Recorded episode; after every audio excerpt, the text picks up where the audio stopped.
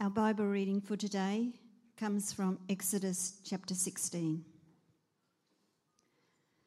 The whole Israelite community set out from Elim and came to the desert of Sin, which is between Elim and Sinai, on the fifteenth day of the second month after they had come out of Egypt. In the desert, the whole community grumbled against Moses and Aaron. The Israelites said to them, "If only we had died by the Lord's hand in Egypt. There we sat around pots of meat and ate all the food we wanted, but you have brought us out into this desert to starve this entire assembly to death." Then the Lord said to Moses, "I will rain down bread from heaven for you. The people are to go out each day and gather enough for that day. In this way, I will test them and see whether they will follow my instructions. On the sixth day, they are to prepare what they bring in, and that is to be twice as much as they gather on the other days." So Moses and Aaron said to all the Israelites, "In the evening you will know it was the Lord who brought you out of Egypt, and in the morning you will see the glory of the Lord, because he has heard your grumbling against him. Who are we that you should grumble against us?" Moses also said, "You will know that it was the Lord when he gives you meat to eat in the evening and all the bread you want in the morning, because he has heard your grumbling against him. Who are we? You are not grumbling against us, but against the Lord." Then Moses told Aaron, "Say to the entire Israelite community, 'Come before the Lord, for he has heard your grumbling.'" While Aaron was speaking to the whole Israelite community, they looked toward the desert, and there was the glory of the Lord appearing in the cloud. The Lord said to Moses, "I have heard the grumbling of the Israelites. Tell them, at twilight you will eat meat, and in the morning you will be filled with bread. Then you will know that I am the Lord your God." That evening quail came and covered the camp, and in the morning there was a layer of dew around the camp. When the dew was gone, thin flakes like frost on the ground appeared on the desert floor. When the Israelites saw it, they said to each other, "What is it?" For they did not know what it was. Moses said to them, "It is the bread the Lord has given you to eat. This is what the Lord has commanded. Everyone is to gather as much as they need. Take an omer for each person you have in your tent." The Israelites did as they were told. Some gathered much, some little. And when they measured it by the omer, the one who gathered much did not have too much, and the one who gathered little did not have too little. Everyone had gathered just as much as they needed. Then Moses said to them, "No one is to keep any of it until morning." However, some of them paid no attention to Moses. They kept part of it until morning, but it was full of maggots and began to smell. So Moses was angry with them. Each morning, everyone gathered as much as they needed, and when the sun grew hot, it melted away. On the sixth day, they gathered twice as much. Two omers for each person, and the leaders of the community came and reported this to Moses. He said to them, "This is what the Lord commanded. Tomorrow is to be a day of Sabbath rest, a holy Sabbath to the Lord. So bake what you want to bake and boil what you want to boil. Save whatever is left and keep it until morning." So they saved it until morning as Moses commanded, and it did not stink or get maggots in it. "Eat it today," Moses said, "because today is a Sabbath to the Lord. You will not find any of it on the ground today. Six days you are to gather it, but on the seventh day, the Sabbath, there will not be any. Nevertheless, some of the people went out on the seventh day to gather it, but they found none. Then the Lord said to Moses, "How long will you refuse to keep my commands and my instructions? Bear in mind that the Lord has given you the Sabbath. That is why on the sixth day he gives you bread for two days. Everyone is to stay where they are on the seventh day. No one is to go out." So the people rested on the seventh day. The people of Israel called the bread manna. It was white like coriander seed and tasted like wafers made with honey. Moses said, "This is what the Lord has commanded. Take an omer of manna and keep it for the generations to come, so they can see the bread I gave you to eat in the wilderness when I brought you out of Egypt." So Moses said to Aaron, "Take a jar and put an omer of manna in it. Then place it before the Lord to be kept for the generations to come." As the Lord commanded Moses, Aaron put the manna with the tablets of the covenant law so that it might be preserved. The Israelites ate manna forty years until they came to a land that was settled. They ate manna until they reached the border of Canaan. An omer is one-tenth of an ephah. Um, Tim's going to explain that. Because that's what everyone was wondering, right? um, thanks so much, Lynn. That was great just to hear that whole chapter. It was a long reading today, but um, just wanted that story to kind of be the basis for what I um, just want to share today. Um, I'm not going to go back through the passage in detail like we normally do, just going to kind of take that story as a basis um, to look at what we've been talking about, about unhurrying and, and slowing down and, and resting. Um, but to do it, to start with, I just want you to think of that story. Um, you might have heard that story before, read it before, maybe you've never heard it before. Um, it's easy to sort of look at those stories and be like, oh, what were the Israelites thinking? Like, they just wouldn't do what God said and, and so forth. Um, but what I want us to do today, in some ways, is, is kind of what Sue was talking about before, like kind of place ourselves in the story. Try to imagine what that actually would have been like to be in a desert, to be in a wilderness. There's actually no food around anywhere at all, and not just you, but a huge community of people, no shops, no, no nothing to eat. Um, just think about what that would feel like, I guess, emotionally, as you sort of look out and see that there's just a desert. Um, Think about even just how we panic when the shops close for a lockdown, and the shops aren't even closed. It's just a lockdown, but the shops are open. But people freak out, right? There's not going to be enough food or something. Imagine actually being in the desert. There is actually not enough food. And then all of a sudden, there's food on the floor. There's, it's this miraculous thing that God provides food on the floor, but he says you can only take enough for the day. So you collect your food for the day, and I guess you eat all your food for the day, and then you just have to wait and hope that there's food tomorrow. And then you collect the food the next day. And then maybe you start to get into a rhythm with that, and things are kind of feeling, all right now, okay, we collect food for the day, we eat for the day, we collect food for tomorrow, we eat for tomorrow. And then you get to a day, and God says, now collect for two days, and the next day there's nothing. And you're in a desert, and you have to rest. Like, it's a strange picture, right? You just have a holiday in the desert, rest, have a Sabbath, have a day off. Can you imagine actually living like that and actually experiencing that rhythm that God was teaching the Israelites? Like, because he's teaching them a lesson in this, and I think what it would clearly teach them, or if we were in that situation, would clearly teach us, is that we are not in control. They are not in control. They're actually completely dependent on God. And yes, they had to do some work, but it was only very small, and it was God who dictated the rhythm of that, and what he was teaching them was that he is the one in control.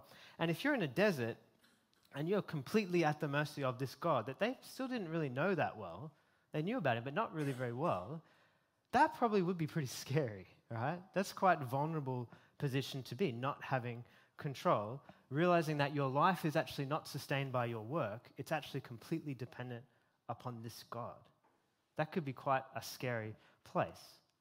Or, potentially, it could be an incredibly joyful place, because they recognize that actually we have a God who feeds us enough, in, even in the wilderness, and who gives us a day of rest, even in the wilderness. We have a God who is generous and cares for us, even when we grumble and complain, and we don't have control, but he has control, and we can rest in him.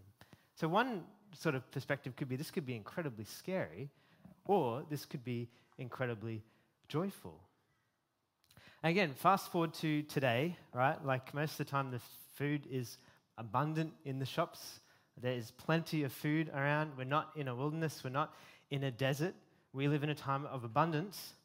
Yet, I think still today, if we tried to practice just working enough to have your needs met for one day at a time, that would make people quite nervous, right? We don't tend to work just for one day at a time. We tend to work for many years in advance and want to have protection and, and accumulation and bank accounts so that problems that happen we're going to be prepared and, and secure. And, and that's, there's, there's wisdom to that. But it's interesting, this picture, though, of being in the, the wilderness and just trusting God for each day. Um, we don't work, tend to work just for our daily needs. We tend to work for our wants and our desires above that and security for the future. We don't live in a wilderness or a desert, but still for many people the thought of stopping work for a day and simply resting and not doing much is enough to make them incredibly anxious. Because what will happen if we stop work? Will there be enough? It can lead to feelings of being anxious and overwhelmed. But in the desert, right, God provided enough for each day and even for rest. And we see that God's heart is for us to experience rest, even in a wilderness. God's heart is for his people to know rest in him. And perhaps in some ways we have a different type of wilderness. We, we don't live in our society for the most part with needing to worry about food. But as we've been talking about, I think many people worry about a lack of time. Even though we have the same amount of time as everybody else in the history of the world has had. But most people feel like there's not enough time. There's too much to do, too much work, too many activities, too many needs. So what tends to happen, and as we've been talking about, is we work constantly. We pack activities into the schedule. We go at an incredibly fast pace. We need to respond to the demands and get through it all. And I think, in a sense, it leads to a, a different kind of wilderness. I guess you could call it a time poverty, a sense of there being too much to do, a sense of the future being uncertain, and perhaps even an emotional wilderness, whereas many people more and more experience some form of constant anxiety, and stopping even makes that anxiety worse. But what we see is it's God's heart for us to experience rest, and we've been looking at that in this series, particularly looking at this invitation from Jesus. I'll read it again. It's just such, such great verses that Jesus says in Matthew eleven. Again, he says, "Come to me, all you who are weary and burdened, and I will give you rest. Take my yoke upon you. Learn from me, for I'm gentle and humble in heart, and you will find rest for your souls. For my yoke is easy and my burden is light." Jesus invites us to come to him for rest. All right? We're going to talk about that. What we're focusing on today is not so much that it's the day that gives us rest, or a Sabbath that gives rest. In many ways, Jesus fulfills the Sabbath and we come to him for rest, but he also calls us to take on his yoke. And one of the things that he teaches us in his yoke is to pray for daily bread, which this prayer in for daily bread kind of can remind us of this story where God literally provided daily bread and was teaching his people to trust him. Jesus also teaches us not to worry about tomorrow, but trust God will provide. Uh, Matthew six, nine to eleven, that's the Lord's Prayer.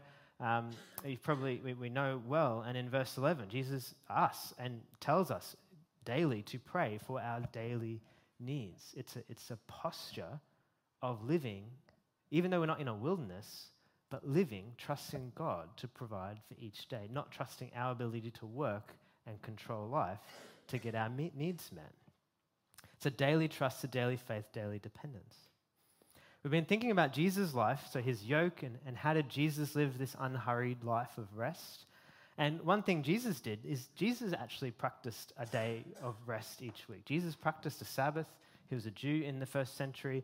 But as we've seen in the stories, Jesus also practiced the Sabbath differently and, and challenged people's understanding of the Sabbath, and even said he was Lord of the Sabbath. And kind of what we're looking at today is this practice of Sabbath that's fulfilled in Jesus. We're not under the law anymore. We don't need to keep a Sabbath in a strict, legalistic way. Um, in the New Testament, Paul makes the Sabbath a practice of freedom. He says some on one day, some treat all days the same. This is not at all something that we say we have to have uh, a literal Sabbath. But Jesus' yoke is to live trusting God, and his heart is for us to find rest. And one way for us to work a rhythm into our lives of rest is to take times of rest that we could call a Sabbath, whether that's a day a week or a time, uh, some time a week. Um, not as a legalistic command, but as a way of practicing faith and reminding ourselves that actually we're not in control, but God's in control. So the kind of point today is God's heart is for us is to experience rest, and actually a weekly or regular rhythm of work and rest, some form of Sabbath in our lives, actually helps us to do that. God's heart is for us to experience rest, but as we've been talking about, that we have to do things, we have to position ourselves to rest. And this looks like literally stopping to rest. The word Sabbath means to cease, to stop.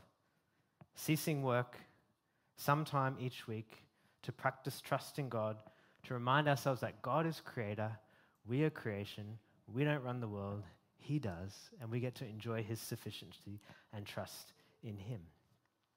The point um, is not to follow a religious rule Um, and just not do something for a day. The point is, how do we get a rhythm in our week that keeps us in a posture of daily trust and rest in God? And this is one practice that can help with that. Um, on this, Tim Mackey um, says this, um, this quote. He says, "The Sabbath rest was about intentionally disrupting your weekly rhythm to remind yourself that your own life, all your provision, ultimately comes not from my own work and striving, but from God." And like, maybe you might say, well, of course I know that, right? God provides everything. I know that God gives me the ability to work. I know that God's faithful. I know that God provides, but I don't need to stop and rest. Like, I just know that God provides, right? But there can be a disconnect, because if we say, well, God provides and I trust God and depend upon God, but can't stop and rest, it shows that there's a disconnect. If we're unable to Sabbath, because we say there's too much to do, there's too many needs, there's too many demands, I can't stop, it shows that something is out of whack. And actually God is not in his position. Maybe we've actually taken that position ourselves. On this, Eugene Peterson says this. He's pretty strong on it, perhaps a bit too strong, but it makes the point. He says this: if you don't take a Sabbath, something is wrong. You're doing too much. You're being too much in charge. You've got to quit. One day a week, and just watch what God is doing when you're not doing anything. Again, the point that I'm making today, and I, I think in the New Testament, the point is not that you have to follow this command or rule and, and you have to have this formal sort of day of rest. That's not the point. The point is that not being able to rest is a symptom of a deeper problem of taking too much control in life and not trusting God. And a solution is to practice rest, because that actually realigns our hearts and our minds into this posture of trust in God. Um, probably many, many people have experienced this as a legalistic rule. Um, probably can remember maybe when, when everything was closed on Sundays, and maybe the Sabbath was just this negative thing of all these things you're not allowed to do, you're not allowed to do anything fun, you're not allowed to do anything Uh, at all, you just sit all day and do nothing, or something like that. It's just this sort of negative picture, legalistic rule, and that's probably true. That's been a lot of people's experience. Unfortunately, though, because of that, I think in many ways, we kind of easily swing the other direction, which says, well, I can just work all the time. There's nothing wrong with working all the time. We'll just work a lot. If I'm not working, I'll just be working at church, or doing activities done around the house and just be non-stop, go all the time, and I'll rest when the work is done. But it's never done. So never rest and never stop. And I think there's a middle ground, which is not saying that this is a rule that we have to follow. Ultimately, that Jesus is the fulfillment of the Sabbath. The actual the invitation of the New Testament is really to live in a continual state of rest because we have Jesus living in us. But a way to live that is to at least put some portion of our week as a time where we deliberately stop and rest and allow our signs, our souls to realign to God. So God's heart is for us to experience rest, even in a wilderness, and a regular rhythm of work and rest, some form of Sabbath, helps us to do this. So what we're kind of doing this series is, is we're talking about this concept of rest, but also trying to think, well, what are spiritual practices? What are things we can actually do in our week to help us? Um, because what happened last year, and, and a bit this year, right, is we had things forced on ourselves, and lockdown was an experience of Sabbath for, for, for many. For, for some, they just had to work through the whole thing, and life just got busier. But for many, it was a forced stop. Um, the lockdown was a time where you couldn't go out. You had to slow down. It was a forced experience of remembering that we're not in control, that God is. Um, it was also a time that many people realized that it's actually good just to enjoy simple things like family and home and, and food, and just be grateful for beautiful sunrises and sunsets. And Sabbath is about that as well. It's just remembering and celebrating God's good creation. When we go on holidays and have a good, restful holiday, sometimes holidays are not restful, right? Sometimes people need holidays from their holidays because they just pack everything into the holiday, and it's, it's just crazy. But if we have a proper holiday where it's restful, where you get to sleep, where you get to sit, where you get to rest, maybe if you're camping, um, maybe you've experienced this this feeling of a sense of a soul being realigned to God, remembering who God is, remembering who we are, remembering our place is dependent. A holiday can do that. So a holiday can do that. A lockdown can do that. But what would it be like to not just have this as something that's imposed on us or something that just happens once or twice a year, but actually is a regular rhythm that we're a part of, a regular rhythm of work and rest that reminds us that God is in control, that we're not in control, He is good, and we can trust and rest in Him. Um, Tam and I have been kind of experimenting with this probably over the last three, four years, just trying to practice some form of a, of a weekly Sabbath. Um, we've been doing it on a, on a Friday night normally till like a Saturday evening with some success and some failure. Again, not being like a rigid thing. Some seasons it's been going really good. Some seasons other things crowd in. Um, sometimes I'm too legalistic about it, and then I relax too much about it, and it sort of goes up and down. But it's been a really good practice that has been really life-giving um, for us. Um, in general, we have a date night on Friday. We might go out to dinner, or we watch a movie. Saturday, we'll just have a lazy morning. Often I'll just sit out the back and just spend a lot of the morning just sitting, and sometimes just sitting and doing nothing. Um, thinking, praying, reading. We'll go for a run, have a nap, try not to check the phone. Um, we'll go out for a bush walk. We'll just do activities that are more about being present, being present to God, being present to each other, not just trying to get things done. It's a different mode. And I have another day off. That's all about getting things done. But on a Sabbath day, it's about just resting, enjoying bread, um, enjoying good food, Um, just allowing my soul to align to God. And it's interesting. It's been an interesting experience because often on a Friday evening, finishing up the work week, going into a Sabbath, a practice of Sabbath, I get really anxious. And it's the same feeling, I think, when you're at work before going on holidays and you're like, have I done everything? Is everything covered?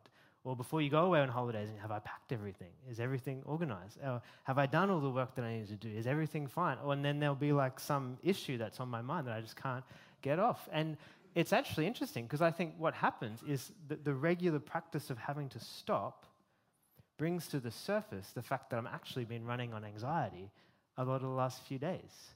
Actually, I've been anxious and I've been wanting control and I've been trying to work to do that. Because actually, that's not the right posture. The right posture is to be trusting God and working from rest, But the only way to kind of actually know what's going on is to stop. Because when you stop, what's going on comes to the surface. And it's often not comfortable, but it's actually good, because if it comes to the surface, you can, in a sense, scoop it off and, and realign to God and come back to this place of trust. It's actually a gift if we stop and realize we're anxious. It's actually a gift because we realize what's going on. We can release it to God and come back to this sense of alignment. Um, in many ways as well, ha- having to stop is a test of faith, because it means we have to trust God that he will provide of the things that we missed or the things that still need to be done as well. So I suppose the invitation from today is, if it's not already a practice that you've tried, is to experiment with some form of regular rhythm of work and rest, which could be a day where you just say, this is a day to rest. Um, it could be on a Sunday, it could be a Saturday, it could be a Sunday during the week. I don't think it matters what the day is. If that's just sounds impossible, it could be a half day, it could be a few hours. It's a principle of, of practice. It needs to be suitable for your season of life, whether you have kids or married or single. Um, what, what, whatever could work well in that season. This is not this, this rigid thing, but how do we actually start to practice rest? Again, this is not a day where you just have to do nothing. Um, it's a time of rest and worship. So one thing to consider is what helps you feel rested. If it's going to the beach, go to the beach for a day and just rest and pray and worship. If it's eating good food, do that for the day. If it's just sleeping and napping, do that. It's not a day where you just have to pray all day or just study the Bible all day. But if that will lead to rest, then do that. Um, it's about a day of centering on God and remembering who he is, and that ultimately he's the one that works, and we get to enter his work. Um, it's interesting because, again, like Jesus practiced the Sabbath, but at the same time he redefined and challenged the Sabbath. Uh, he, he made it about him. He challenged the misunderstandings about it. And on the Sabbath, he often worked to bring restoration to people. He would heal people deliberately on the Sabbath. Um, he, he was working in that sense. Um, and on one occasion, when challenged for working on the Sabbath, this is how Jesus responded. In John five, sixteen to eighteen says this. So because Jesus was doing th- these things on the Sabbath, the Jewish leaders began to persecute him. In his defense, Jesus said to them, "My Father is always at his work to this very day, and I too am working." For this reason, they tried all the more to kill him. Not only was he breaking the Sabbath, but he was even calling God his own Father, making himself equal with God. See, Jesus' understanding and description of what's going on, he said, "My Father is working, and I'm working." He has this picture of God as Father, As, as Lord over all, and he's at work, and Jesus is cooperating and working with the Father. And the point of practicing a Sabbath is not just to follow a rule or do a religious thing. The point is coming back to a realization that actually God's the one who works primarily. He's the prime worker, and we get to be invited into his work, and any of our work that we do is sub uh, under the work that he does. But it's so easy for the work that we do to become the center and think that what we're doing is what's really important and we need God to help us. Whereas actually the opposite is true. God is the primary one that works. God is the one that creates. God is the one that provided in the wilderness. God is the one who saved. He's the one who saved us. He's the one who gave us a family, a life, home, kids.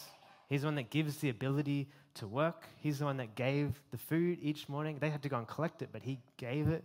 He's the one that works. And we get to enter into his work. And living like this, with him at the center, lets him take the load, lets him set the pace, and we get to live trusting daily. And actually the goal is that we can live like that each day and actually experience rest. But a, a rhythm to help us stay in that place is often needed as well. So I guess just a question as we finish today is, what could a regular rhythm of rest look like um, in our in our schedules? Because uh, the idea of spiritual practices is actually we do have to do something. We have to actually make adjustments to our life to create space for God. What could that look like in this season? And what could it look like to let go of control through that and come back to this daily faith of letting God be God and us trusting him? So let's pray and then, and then we'll sing. We just thank you, God, that your heart is for rest. There is work to do, and you, you invite us into your work, but you call us to rest and even work from a place of rest. And your heart is even to give rest to your people in a wilderness, um, to provide even though they grumble. Um, you're just so patient and kind with us in our weaknesses, in our pride, in our anxiety and insecurity. And we just ask, God, that you would help us be more and more people who are unhurried, who are trusting you each day.